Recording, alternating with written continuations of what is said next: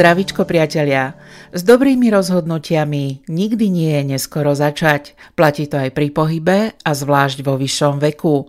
Množstvo štúdií dokazuje, že vyššia úroveň fyzickej zdatnosti, ktorú dosiahneme práve pravidelnými pohybovými aktivitami, je nielen dôležitým ochranným faktorom, znižujúcim riziko chorobnosti a úmrtnosti, ale významne zlepšuje aj pamäť, učenie a ďalšie kognitívne mozgové funkcie a okrem iných ďalších benefitov prináša aj radosť a spokojnejšie prežívanie seniorských rokov. Inak povedané, keď cvičíte, posilňujete nielen telo, ale aj mysel a preto je pravidelný pohyb dôležitý aj vo vyššom veku. Aj preto sme sa rozhodli tejto téme venovať ďalšie zdravíčko, podcast kúpeľov Trenčianskej teplice, rozprávanie o zdraví, zdravom životnom štýle a duševnej pohode. Príjemné počúvanie vám želá Zuzana Kamencová.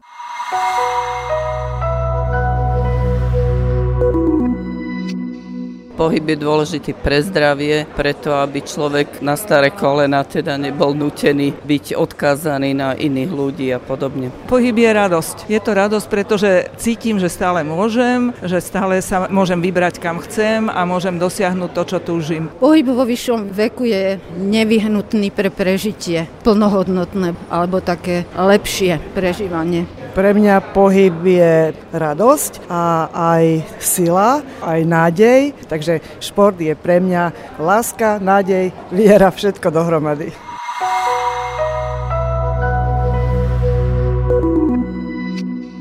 Hostkou dnešného zdravíčka podcastu Kúpeľov Trenčianskej teplice je doktorka Veronika Tirpáková. Dobrý deň, vitajte, zdravíčko. Zdravíčko. Veronika Tirpáková je zakladajúcou členkou Slovenskej spoločnosti pre pohyba zdravie a v súčasnosti pôsobí ako odborná asistentka v Ústave telovýchovného lekárstva Lekárskej fakulty Slovenskej zdravotníckej univerzity a ako vedecká pracovníčka v Centre aktívneho starnutia Fakulty telesnej výchovy a športu Univerzity Komenského v Bratislave Bratislave a ako členka Slovenskej spoločnosti pre pohyb a zdravie je spoluautorkou pri tvorbe pohybových programov pre seniorov a spoluriešiteľkou niekoľkých projektov zaoberajúcich sa vplyvom a dôležitosťou pravidelnej pohybovej aktivity seniorov nad 60 rokov. V mnohých médiách sa dnes stretávame s titulkami Pohybie zdravie, pohybie život, ale už Aristoteles, klasický grécky filozof, ktorý žil v rokoch 380 354 až 321 pred našim letopočtom jednoducho konštatoval, život je pohyb. Nie je to až taká novota, ako sa prezentuje v dnešnej dobe, ale mňa zaujal výrok Brita Edwarda Stanleyho a už v 19. storočí v podstate vedeli, že kto si nenájde čas na cvičenie, si bude musieť nájsť čas na chorobu. Pekne sa k tejto téme vyjadril aj GT a to by mohlo byť aj motom toho nášho dnešného zdravíčka, čo vlastne chceme pohybovými aktivitami a vhodným pohybom v tom vyššom veku dosiahnuť. Tento vyjadril veľmi krásne, že je šťastím, ak v mladosti poznáme prednosti staroby, ale je aj rovnakým šťastím, ak v tej starobe si tie prednosti mladosti udržíme. V mladosti to ide ako si samé od seba. Ľudia sa tak prirodzene hýbu, pretože majú taký aktívnejší život, ale kedy by sme mali tak cieľene myslieť, v ktorom veku na pohybové aktivity aktivity, na ich význam a na ich zaraďovanie do toho nášho každodenného života? V prvom rade by sme od nich vôbec nemali upustiť. Ono je to totiž to tak, že ak si vybudujeme vzťah k pravidelnosti už v mladosti, tak on väčšinou pretrváva aj v tom vyššom veku. Dá sa povedať, že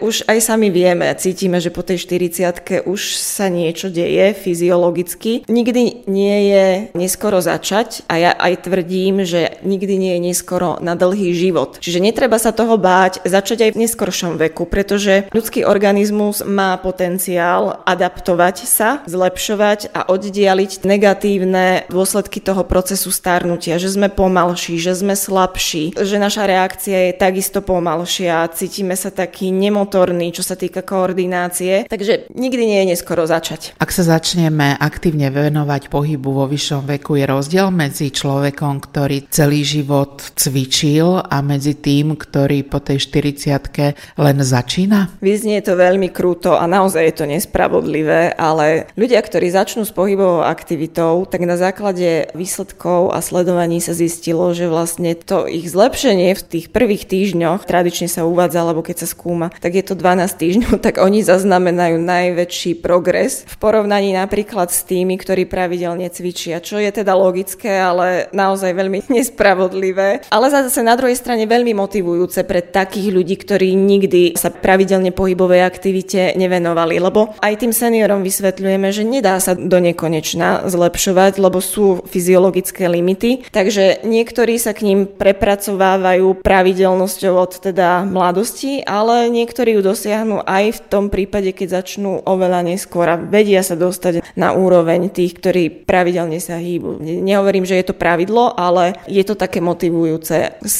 pohľadu toho zlepšenia. Čo sa deje s našim telom, ak mu nedoprajeme potrebný pohyb? Samozrejme, ak tá výživa nie je primeraná a nedodržiavame teda balans, tú rovnováhu medzi príjmom a výdajom, tak samozrejme skôr priberáme, lebo metabolizmus sa vo vyššom veku spomaluje. Odchádza nám sila, koordinácia a to sú schopnosti, ktoré v mladosti to takto nevnímame, ale v staršom veku už to môže spôsobiť problém, lebo keď zakopne na chodníku 20-ročný človek, tak si to možno ani nevšimne. No u staršieho človeka, vzhľadom na to, že aj tá schopnosť reakcie je pomalšia, tak to môže končiť negatívne, pádom, zlomeninou a podobne, takže tá aerobná vytrvalosť nám zostane asi najdlhšie. Čiže čo sa týka aerobných aktivít, tie sa odporúčajú, tá schopnosť dobrej úrovne aerobnej vytrvalosti nám zostáva čo najdlhšie, áno, odchádza posledná, ale tie schopnosti, ktoré som spomínala predtým, čiže rýchlosť, obratnosť, svalová sila, tak tie nám odchádzajú pomerne rýchlo. Aby sme si rozlúštili termíny, ktoré síce poznáme, ale nie presne vieme, čo znamenajú, aká je to aerobná a anaerobná aktivita? Také typické aerobné aktivity, ktoré sa odporúčajú pre starších ľudí, sú napríklad bicyklovanie, plávanie, nordic walking, jogging. Už v tom vyššom veku ten beh vzhľadom na dopady na nosné klby je väčší, z hľadiska biomechaniky sa veľmi neodporúča, ale máme aj seniorských vytrvalostných bežcov, čiže sú takéto extrémy, ktoré sa vymykajú z tej bežnej populácie. Stacionárny bicykel v zimnom období, keď naozaj je vonku riziko pošmiknutia sa. Ja napríklad mojim rodičom odporúčam, už to zapadlo prachom, ale pamätám si zo školských čias švihadlo napríklad, takže sú tam zapojené horné končatiny, ten senior ho nepreskakuje, on ho len prekračuje, môže meniť smer, vpred, vzad, čiže vie si pekne pulzovú frekvenciu dostať na tú hranicu, kedy teda hovoríme o tej aerobnej aktivite. Môže byť intenzita vyššia alebo nižšia, odporúča sa to aspoň trikrát do týždňa. A skúsme rozšifrovať pojem anaerobná aktivita? To sú také aktivity, pri ktorých tá pulzová frekvencia nevyskočí až tak vysoko a takými typickými môže byť napríklad koordinačný tréning alebo posilňovanie, potom nejaký nácvik takých orientačných schopností a podobne. Ako začať vo vyššom veku správne cvičiť, tak o tom sa budeme s doktorkou Veronikou Tyrpákovou v zdravičku rozprávať aj o chvíľu. Potrebujeme aj cvičiť, potrebujem sa hýbať. Ja mám 4 vnúčence, s tými mám dosť pohybu. Ešte sa dostaneme sem tam na bicykel s manželkou. Som síce na dôchodku už 8 rokov, ale snažím sa troška hýbať, aby som úplne nevyšla z kondície. No jednak chodevám so psom, to je skoro každý deň. Doteraz som chodila tak 2-3 krát do týždňa cvičiť, plus mám záhradu. Ja mám nastavený krokomer, mám limit, že 10 tisíc, akože denne. Samozrejme, keď chodím do práce, tak mám asi 6 pol, keď sa tomu venujem aj s prechádzkami, tých 10 tisíc dotiahnem. Ale aj cvičím, aj plávem, aj pilatisujeme. Každý šport vítam. Letný, zimný, jarný, všetky.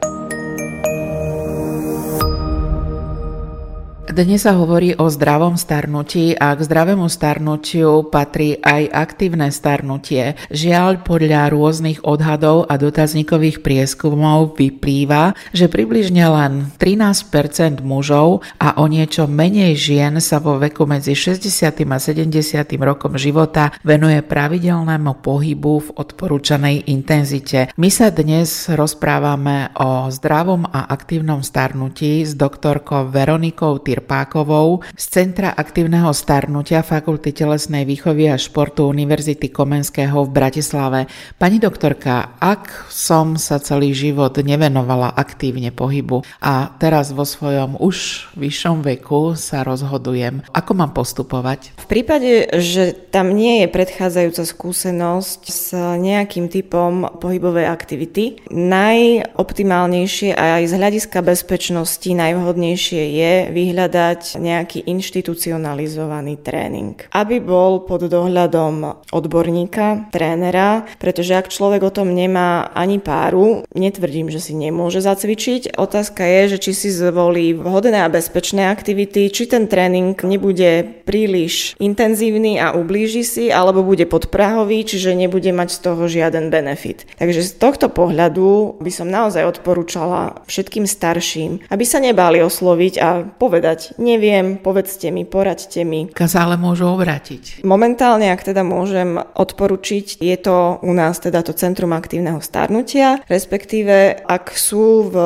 nejakých okresných mestách nejaké organizácie, kde sa tým seniorom venuje aj po tej pohybovej stránke, možno aj fyzioterapeutov, lebo my plánujeme aj vyškoliť pre Slovensko v rámci Centra aktívneho starnutia odborníkov, ktorí presne preberú to naše know-how a budú ho uplatňovať pri práci práci s takýmito ľuďmi. Ja viem, že je to ťažké, že tá infraštruktúra chýba, ale buď sa teda poradiť a ak infraštruktúra chýba, existuje aj manažovanie pohybovej aktivity v domácom prostredí. My sme takisto vytvorili aj online pohybový program, kde v domácich podmienkach predsa ten tréning vyzerá trocha inak. Nemáme také zariadenie, nemáme také stroje, činky, ale dá sa prispôsobiť. Čiže v prípade, že naozaj človek nemá prístup k nejakej nejakému fitness centru, kde by našiel trénera, ktorý by mu to poradil, tak by som možno zvolila už niečo osvedčené, to znamená, že v domácich podmienkach si vieme s malými pomôckami ako napríklad expanderom, overbalom, feedloptou tréning takisto realizovať. Nie je to samozrejme až s takou intenzitou, nie je to možno s takým odporom a závažiami, ako keď je ten tréning inštitucionalizovaný, čiže niekde pod strechou, posilňovni alebo v nejakom centre, ale určite bezpečne bezpečnejšie, ako sa púšťať do nejakých neznámych vôd a samotréningom si niečo vymýšľať, čo nám môže naozaj uškodiť. A medzi tým inštitucionalizovaným cvičením, ktorý môžeme teda myslieť aj cvičenie so skúseným trénerom vo fitness centre, ktorý nás to teda aspoň v začiatkoch naučí a tým domácim cvičením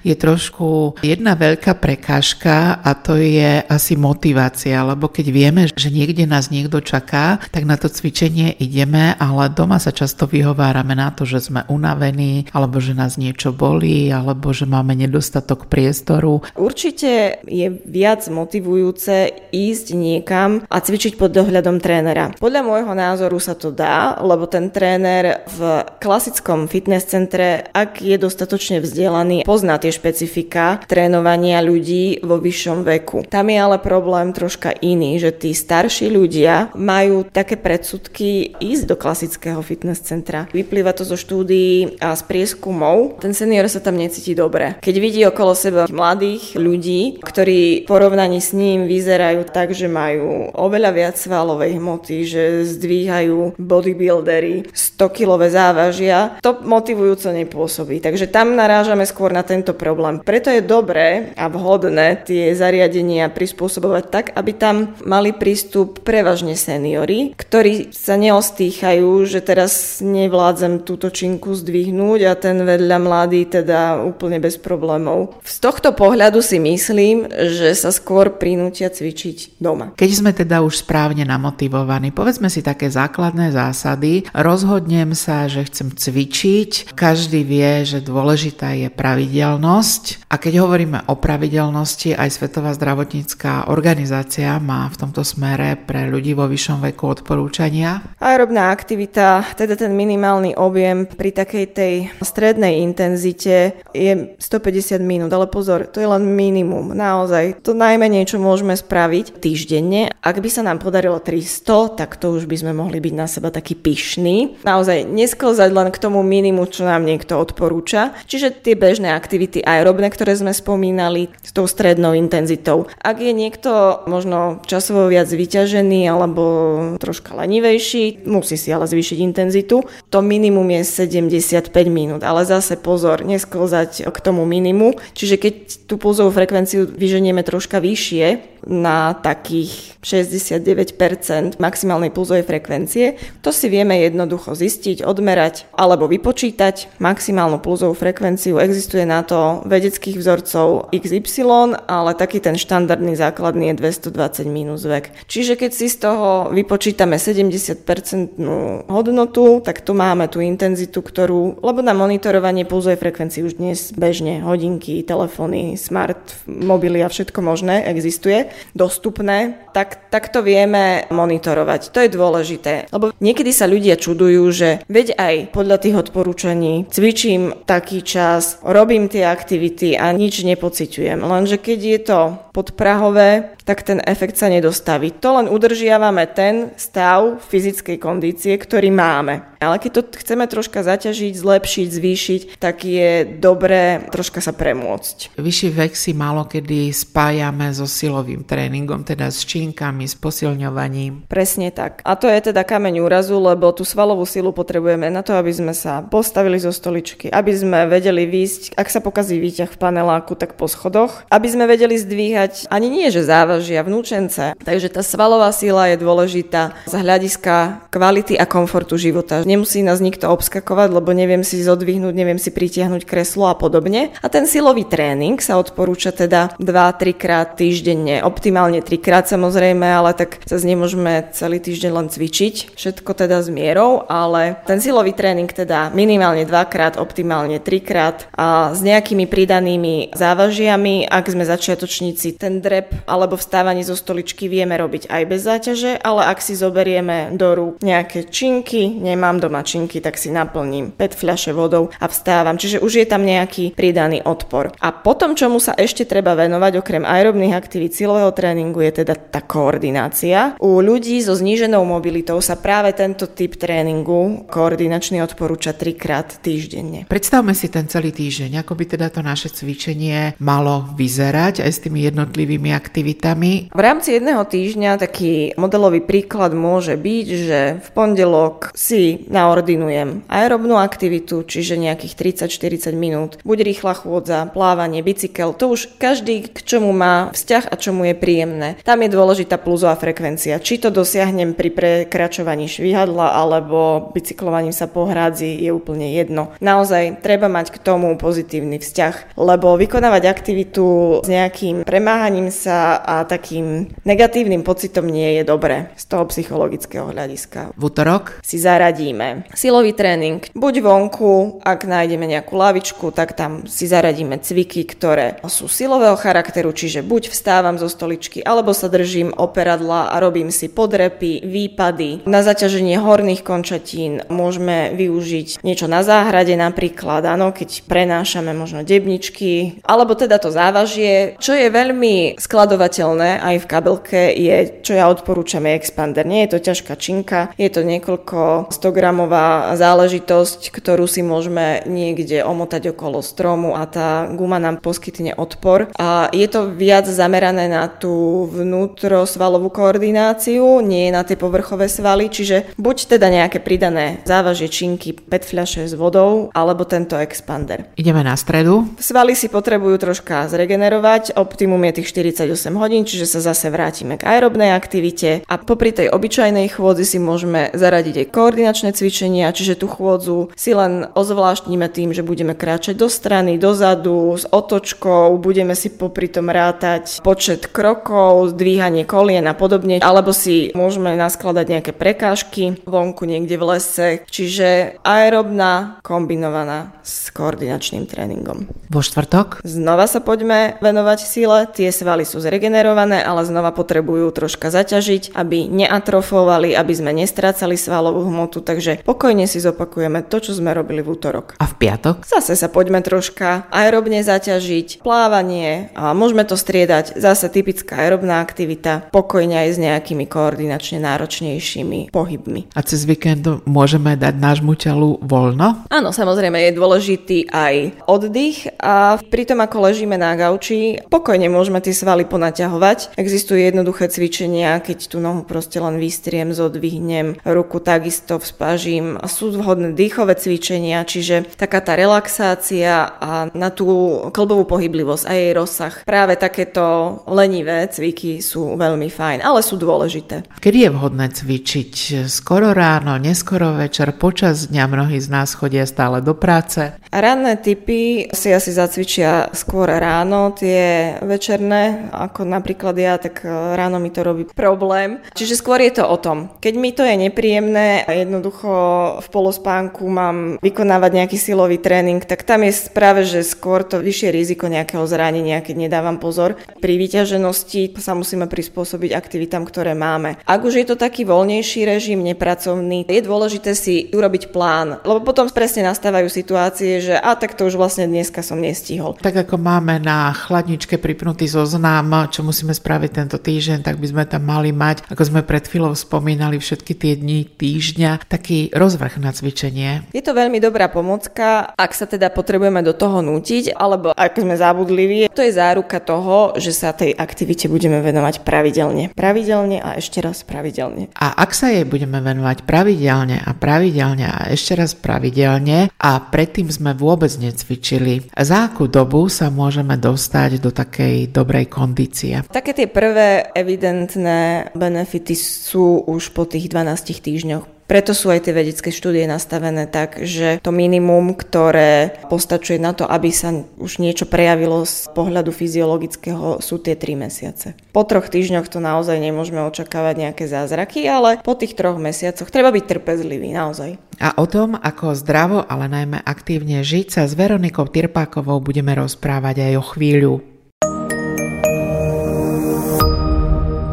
Som síce na dôchodku už 8 rokov, ale snažím sa troška hýbať, aby som úplne nevyšla z kondície. Chcem si čo najdlhšie udržať samostatnosť, sebestačnosť v starobe. Ja chcem byť naďalej zdravá, mladá, funkčná babička a musím ťahať s mladými, nič mi nezostáva, takže veľmi rada cvičím. Ja celý život cvičím a mám sa takto oveľa lepšie ako moje kamarátky, ktoré necvičia, takže ja tomuto pripisujem úžasný význam.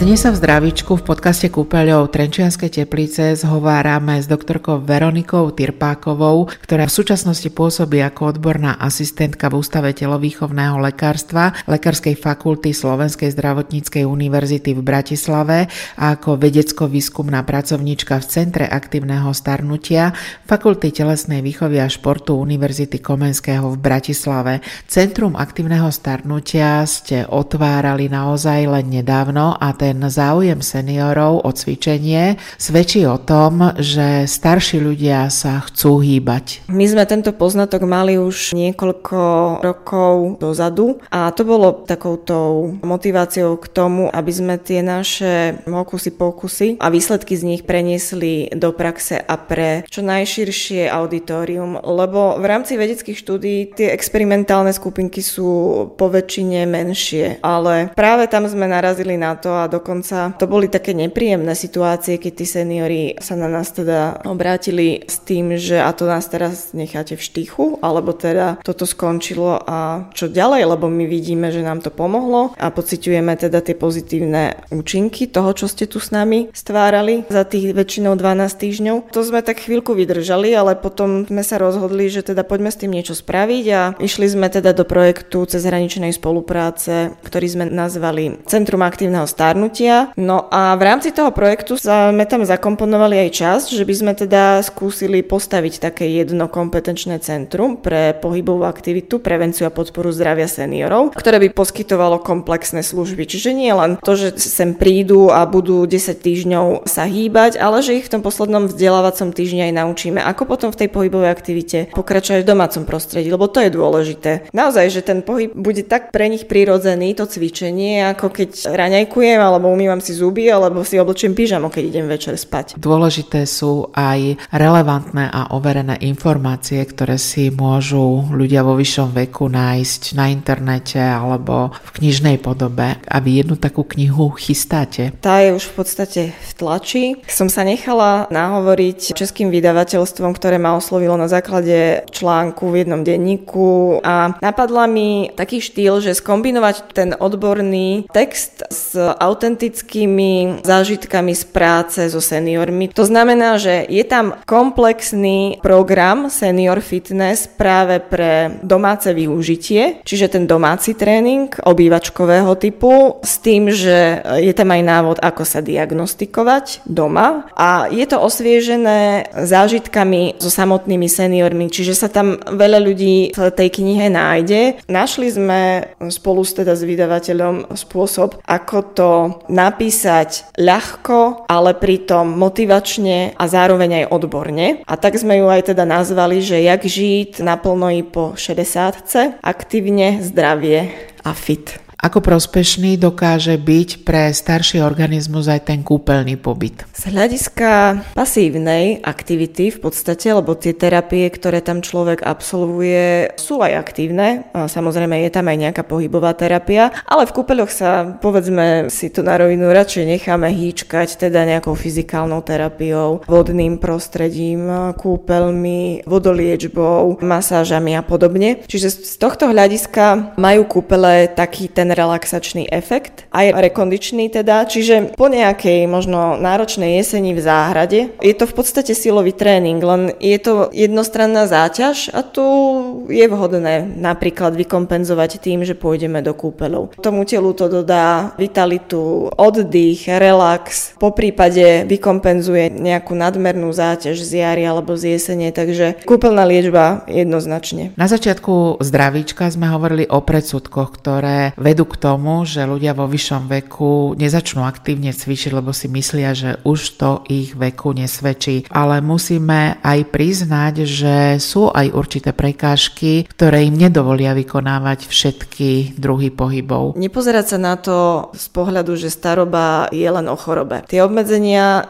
nie sú ničím neprirodzeným, to proste s vekom prichádza. Tie limity, že už jednoducho, keď napríklad tancovaní, ktoré je veľmi vhodné vhodná aerobno-koordinačná aktivita, už nerobia zdvíhané figúry a podobne. Čiže možno len tak e, zdravým sedliackým rozumom si povedať, že tak toto už teda nie. Čo sa týka diagnóz, tam je to o tom, že či to teda nechať posúdiť lekárom. Takže veľmi dôležitý je postoj k tomu, aký my sami zaujmeme. Ak sa budeme naozaj prezentovať ako väčšine chorí, väčšine obmedzený, to, že ma niečo boli v starom veku, ono to tak je a ono to tak bude a nie je to nič nič neprirodzené. Takže z tohto pohľadu je to o nastavení v hlave. Aktívny pohyb nám ale môže vracať aj ako keby mladosť, pretože pri prechádzkach v prírode, keď potom vidíme ozaj nejakého 60 70 behať a my sa len tak e, prechádzame ledva ledva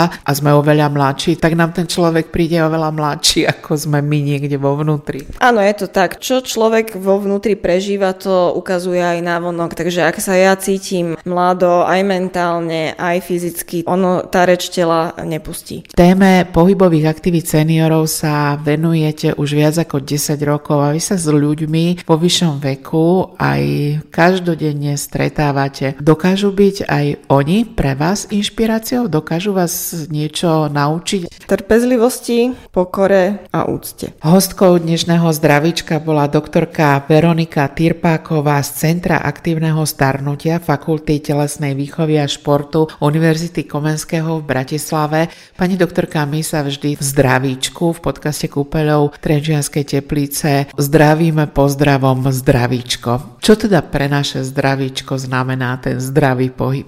Zdravičko a zdravý pohyb je plán do stovky. To nám v podstate umožní to neplánovať si len pohybové aktivity na týždeň, ale vedieť pozerať dopredu a plánovať si to do stovky. Tak zdravičko. Zdravičko.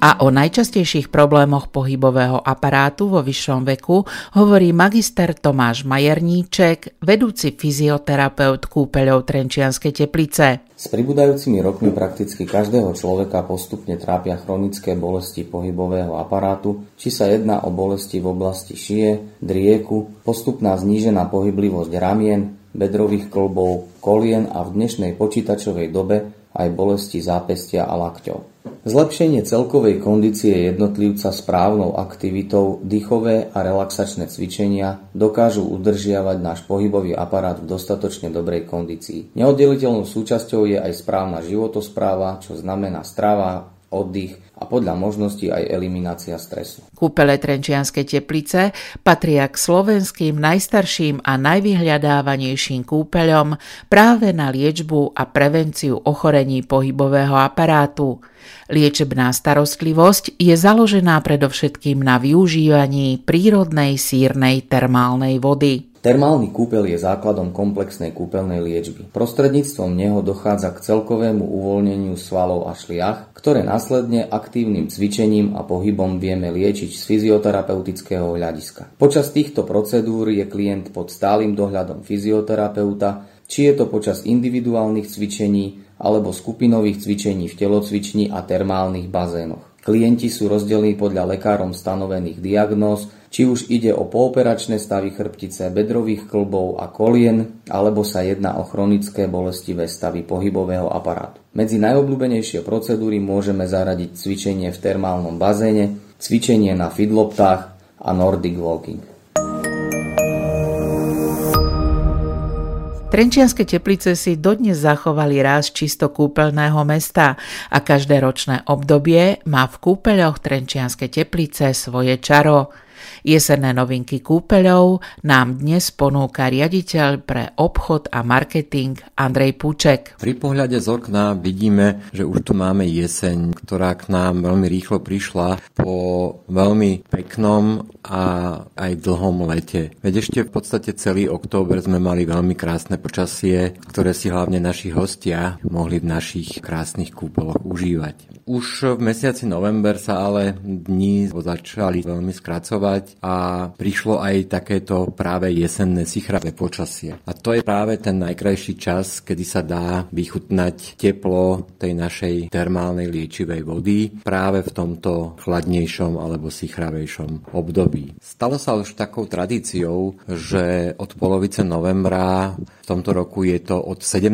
novembra sme vlastne pripravili pre našich klientov najvýhodnejšie ceny z celého roka. Je to akcia, ktorá je veľmi obľúbená medzi našimi klientami a preto sme aj v tomto roku opäť túto akciu na mesiac november a december až po 19.12. dali do predaja. Akcia je nielen na vybrané najobľúbenejšie liečebné procedúry, ale v tomto roku aj na naše novinky, wellnessové pobyty a pobyty Wellness Medical. Od 17.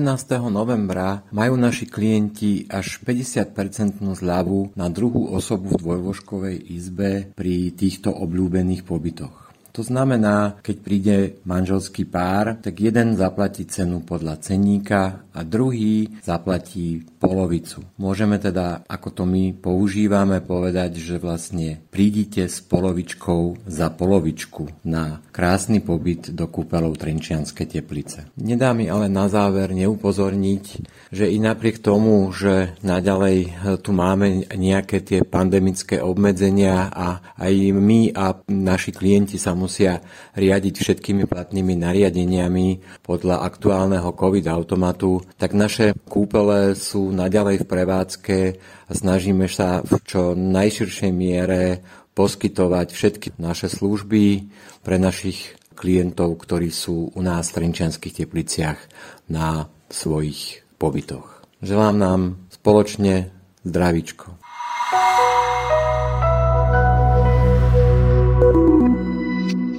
K odberu pravidelného mesačného podcastu Kúpeľov Trenčianskej teplice Zdravíčko sa môžete prihlásiť na Apple podcastoch, Google podcastoch, na Spotify alebo v inej vašej obľúbenej podcastovej aplikácii. Všetky diely a zaujímavé odkazy na témy, o ktorých hovoríme, nájdete na adrese www.kúpele-teplice.sk lomka podcast. Ak sa vám podcast Zdravičko páči, povedzte o ňom svojim priateľom a odporúčte im, aby si vypočuli aspoň jeden diel. Ak máte pre nás zaujímavé tipy, podnety či inšpirácie, napíšte nám na podcast zavináč kúpele pomlčka teplice.sk. A to je na dnes všetko. Veľa zdravíčka vám praje Zuzana Kamencová.